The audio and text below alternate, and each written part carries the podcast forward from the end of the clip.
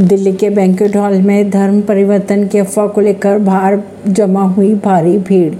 दिल्ली के वजीराबाद इलाके की बात की जाए तो बैंक्वेट हॉल में धर्म परिवर्तन कराए जाने को लेकर इलाके में फैल गया तनाव। बाहर बड़ी संख्या में लोग जुट गए और जय श्री राम के नारे भी लगाने लगे। मामले की गंभीरता को देखते हुए पुलिस के बड़े आला अधिकारी मौके पर पहुँचे और लोगों को समझाकर किसी तरह शांत किया गया। खबर फैलते ही इलाके के हिंदू बहुल क्षेत्र में आग की तरह फैल गई है अफवाह कुछ ही मिनटों में बैंकेट हॉल के बाहर की अगर बात की जाए तो 300 से 400 लोग एकजुट हो गए थे और भीड़ ने जय श्री राम के नारे लगाने शुरू कर दिए थे। परवीन सिंह, नई दिल्ली से।